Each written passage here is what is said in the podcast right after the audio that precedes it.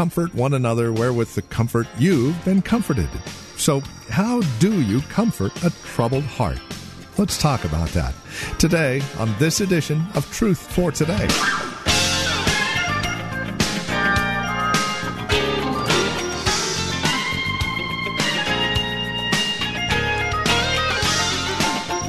Well, let's face it, we all find ourselves at times with a troubled heart, needing comfort, and we run across those who have a troubled heart and are in need of comfort. So how do you comfort a troubled heart? I'm glad you asked. We have some amazing answers for you out of 1 Samuel chapter 16.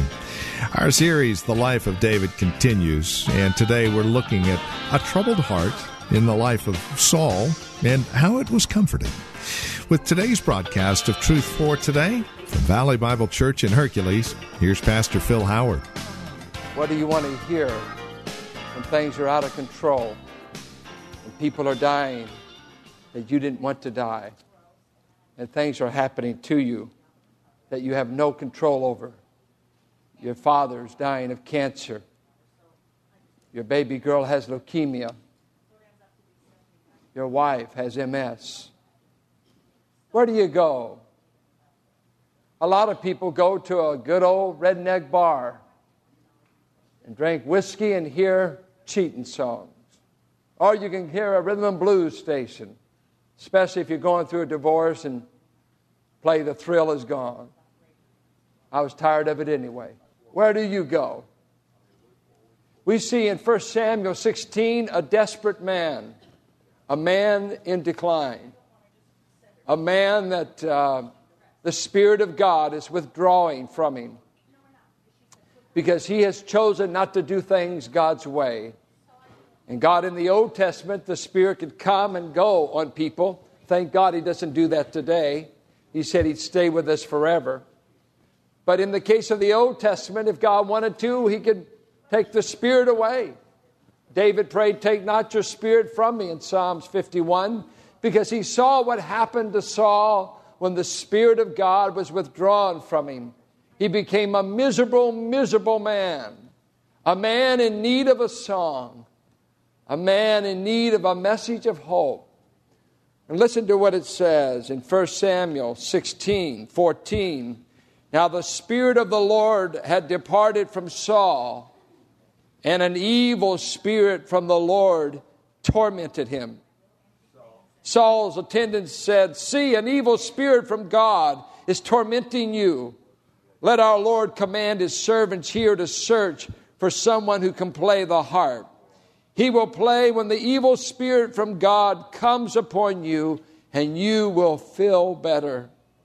Saul says, 'Find someone who plays well and bring him to me.'" A man in decline, a man that after David has been anointed in chapter 16, God has already told Samuel, "Quit mourning for him. I'm done with Saul." Saul has taken over. He does campaigns any way he wants. He treated the Amalekites the way he wanted, not the way I wanted. He has no patience to wait on a word from me in chapter 13. He has rejected my Spirit's empowerment, for the Spirit only hangs around those who want to do God's will. You don't need the Holy Spirit to do your will. You need the Spirit of God to do God's will. And if you decide you don't want to do God's will, God in sovereign judgment has lifted his Spirit. He did it when the flood came on the world. "My Spirit shall not always strive with man. I'll call away the Spirit, I'll send the rain, and I'll destroy the entire world except for 8 human beings." You see, if you don't want God, you eventually get what you want. For hell is the absence of God.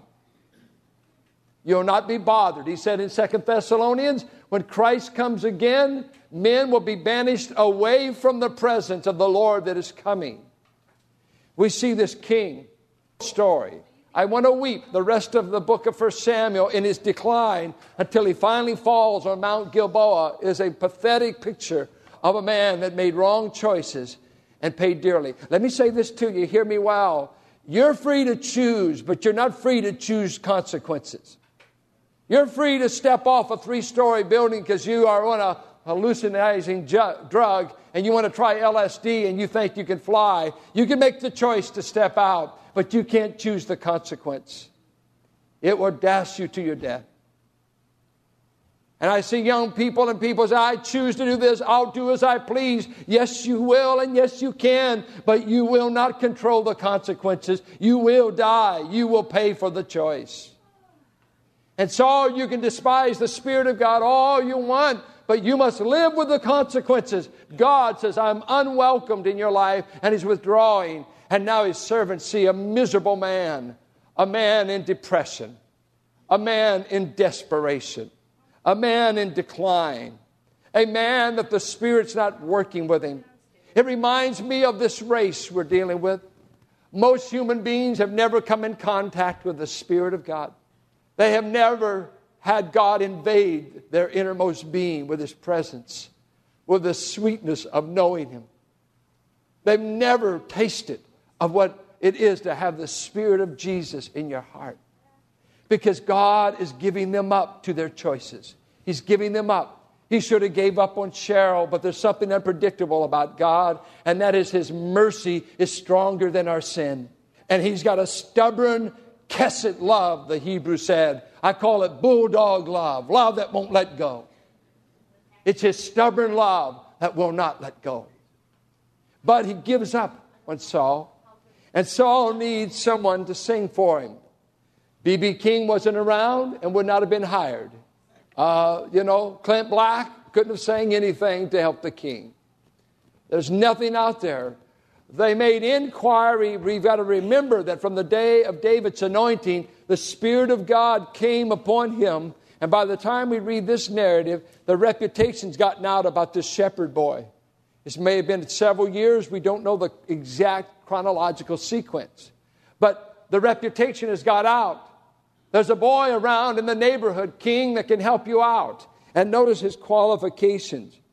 Verse 18, one of the servants said, I've seen a son of Jesse of Bethlehem who knows how to play the harp. Now, Jesse didn't even mention that to Samuel because he doesn't like David anyway. He is a brave man and a warrior.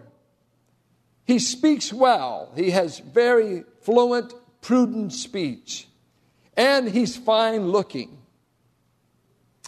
And the Lord is with him. Saul sent the messengers to Jesse. Send me your son David, who is with the sheep. Notice, after David was anointed, his dad is so unimpressed, never did get it, he sends him right back to the same few sheep. I don't think his dad, it's like his dad never was there on anointing day. He never was impressed. His mind was preoccupied with 13 sheep that needed a little ruddy-complected boy and a redhead boy to take care of sheep. He never did have any great favor with his dad or his brothers. They were not impressed. But the neighbors heard about him, and they go for him, and Jesse sends him to the king. Saul never knew when this boy came into the court. He was looking on Israel's next king. By the way, you never know who you're looking on, especially if they're young. It could be the next Billy Graham or the next Al Capone. Who knows? Let's hope it's Billy. David came to Saul and entered his service. Saul liked him very much, and David became one of his armor bearers. Then Saul sent word to Jesse, saying, Allow David to remain in my service, for I am pleased with him. Whenever the Spirit from God came upon Saul, this is a demonic spirit, David would take his harp and play. Then relief would come to Saul. He would feel better, and the evil spirit would leave him.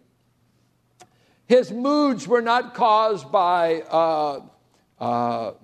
drugs. His moods were not caused. These were satanically inspired moods. A demon, and when it says it came from the Lord, I understand that the demons were being sent by God. God can use evil. He even let Satan rise up against Israel and got David to number the children of Israel. God could even allow a demon to oppose you if he wants. Whether you know it or not, the entire race is under the control and power of Satan. According to John 5:18, the entire world is in the lap of Satan, and he controls men and women. According to John 8:44, he says, you are of your father, the devil, and his desires you will do. He was a liar and a murderer from the beginning, and he'll energize you to do his will. Ephesians 2 says, you at one time were of this evil age, whereby you walked according to the prince of the power of the air. He energized you to drink all night and go to work the next morning. He energized you to do drugs. He energized you to sin. There is a power under demonic influence to excel at sin. The race is under the power of Satan right now. It's his world under God's permission. And this king, God says, I'll give you the opposite of myself, an evil spirit. And this spirit would come and terrorize Saul, fear and anxiety. He probably thought he's having a nervous breakdown, phobias, play, soothe me. I need relief. I don't have Valium. I don't have psychiatrists. Give me a musician. And David comes into that court. And he begins to play, and a remarkable thing would happen. As he played, the king's spirit internally soothed, and the evil spirit would go. You know, the Bible says that when the Satan comes against us, if we'll take up the word of God as a sword, the devil has to flee. We've got a book in the Bible called Psalms. There's 150 songs. It was the song book of the church, the song book of Israel. God's people have been singing out of the Psalms over 3,000 years. It's where we've gone. And I just like to think of what song you can sing to a desperate heart. And I've picked just 5 great songs for 5 desperate situations in life. Let's look at them. A song for the desperate. Let's turn to Psalms 34. Psalms 34. The world has no message for the desperate. Miserable people can't comfort miserable people. You have to get a message from God. We've got such a message. We've got such a song. These songs were sung to melodies. We just go in, if we read them, sing them, as long as we sing this message, it injects into the people of God great comfort. Listen to what he says. I will extol the Lord at all times. His praise will always be on my lips. My soul will boast in the Lord. Let the afflicted hear and rejoice. Glorify the Lord with me. Let us exalt his name together. I sought the Lord and he answered me. He delivered me from all my fears. Those who look to him are radiant. Their faces are never covered with shame. This poor man called, and the Lord heard him. He saved him out of all of his troubles. Turn with me. Verse 15, the eyes of the Lord are on the righteous, and his ears are attentive to their cry. The face of the Lord is against those who do evil, to cut off the memory of them from the earth. The righteous cry out, and the Lord hears them. He delivers them from all their troubles. The Lord is close to the brokenhearted and saves those who are crushed in spirit. His ear is open into their cry. You know what it is? It literally means God's ear is down. A desperate man usually can't get too loud unless he's screaming in pain. Sometimes desperation takes away your ability to cry out. You're reduced to a whisper, and God says, go ahead, I'll put my ear down and say, I'm listening. I'm listening. What are you saying? And you're saying, this poor man cried to the Lord. This poor man said, I'm desperate. I'm surrounded. I'm drowning. The enemy are about me. I'm in desperate straits. And the Lord heard him. And I love the idea of this hearing. The only thing I can liken it to is the trained ear of a wonderful mother. Mothers hear things from kids that dads don't want to hear. They hear noises in the night. Sometimes they're made up, but most of the time they're there. And they can hear that child, I'm telling you, They can hear the babies crying. Did you hear the baby? And I just put the covers over. No. Because that means you've got to go at 10. There's something about hearing your own baby. Even the animal world's got that kind of an ear. They know when there's a cry for help or just a regular, expression. And here he says to this desperate man, I cried to the Lord, and he heard me. His ear was right into my prayer request. A dear Jewish brother of ours, Stuart Dowerman, wrote a great song off of this psalm called Let Us Exalt His Name Together. And I talked to Stuart. I said, Stuart, what gave you the inspiration for the song? And it's basically this whole psalm to music. He said, well, I was working at the Jews for Jesus office in Brooklyn, and we were under lots of pressure. We were not being welcomed for sure by the Jewish community there, bringing Christ as Messiah. And so they were feeling lots of heat and opposition. He said, one day we came back to the office, and it had been vandalized, and graffiti was all over the wall, and the windows were broken out, and our morale was cast down, and we were shot. And he said, I got alone with the Lord, and he gave me the music to Psalms 34. I will exalt his name. I will cry out to the Lord. And he heard my cry. He delivers the righteous. A song for a desperate, desperate situation. Let's look at a song for the depressed. Have you ever had depression? Some of you have it the first of the month because the bills are due. And I know a little bit about it. Listen to Psalms 42, a song for the depressed. I'm just wondering if David, just think if he could have pulled out his psalm book and sang these to a king and sing them to the saints. They sang this in the sanctuary. This is the music Solomon sang. This is the music David sang. By the way, if you want to grow in God, learn to pick the right kind of music to put in your ears. Let me tell you, young people, you can destroy your life and waste your time pumping into your ears untruthful messages. One of the greatest things, one of my hardest battles as a young believer was to break from rock and roll, rhythm and blues, and all that stuff that I loved. I went to dances as a boy to watch the band because I wanted to be in the band. And I love blues sounds, and I still love them. My dad loved them. I love rockabilly, Carl Perkins stuff, the great music. You ain't nothing but a hound dog, stuff that moves your heart. Something gets you through the storm. Don't be cruel, that kind of, I don't even want to hear what I hear today. But I see young people, I know my kids. One time, I remember when Let the Good Times Roll first came out. I just thought that was a winner. And I brought that record home, and I always tried to get my dad to like it because he liked music. And if he just kind of liked the music, that meant I could play it at the house. And I said, listen to this one. Come on, baby, let me thrill your soul. Come on, baby, just close the door. Come on, baby, let the good times roll. Dad, you get it? He said, could I see that record? You're already there, aren't you? I said, sure you can see it, Dad. Here. Boy, the next one goes over your head. Don't be bringing Let the Good Times Roll in this house. Well, Dad, you like those others? Well, they weren't closing the door.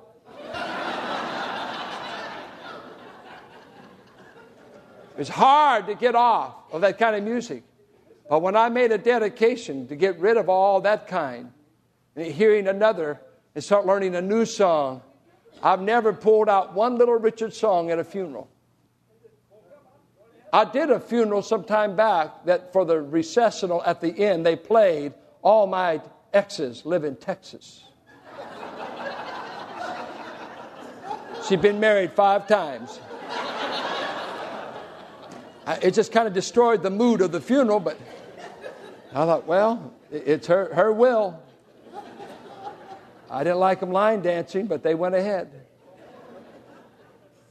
But look at this one. Psalms 42, verse 5. Now, David was here. Most of us are too dishonest to write this stuff, but he did. He never knew God was going to put it in print forever. Why are you downcast, O my soul? Why so disturbed within me? Put your hope in God. For I will yet praise him. And when you're down and out, you don't think you'll ever praise him again, do you? He's talking to himself, is he not? Look at that. Why are you so down and out? Now, this isn't his psychiatrist talking to him. This is him talking to himself. Because you talk to yourself. Your heart you can talk to. Psychologically, you're built with an ego and you. But you can look at your heart and you say, why am I imagining that? Why am I feeling that? Lloyd-Jones wrote a book on spiritual depression. The best line in it is there's two kinds of people. Those who listen to their heart and those who talk to it. And the godly always talk to their heart. Don't pay any attention to your heart. Grab it by the throat and talk to it. And that's what the psalmist is doing. Why are you discouraged? Why are you down and out?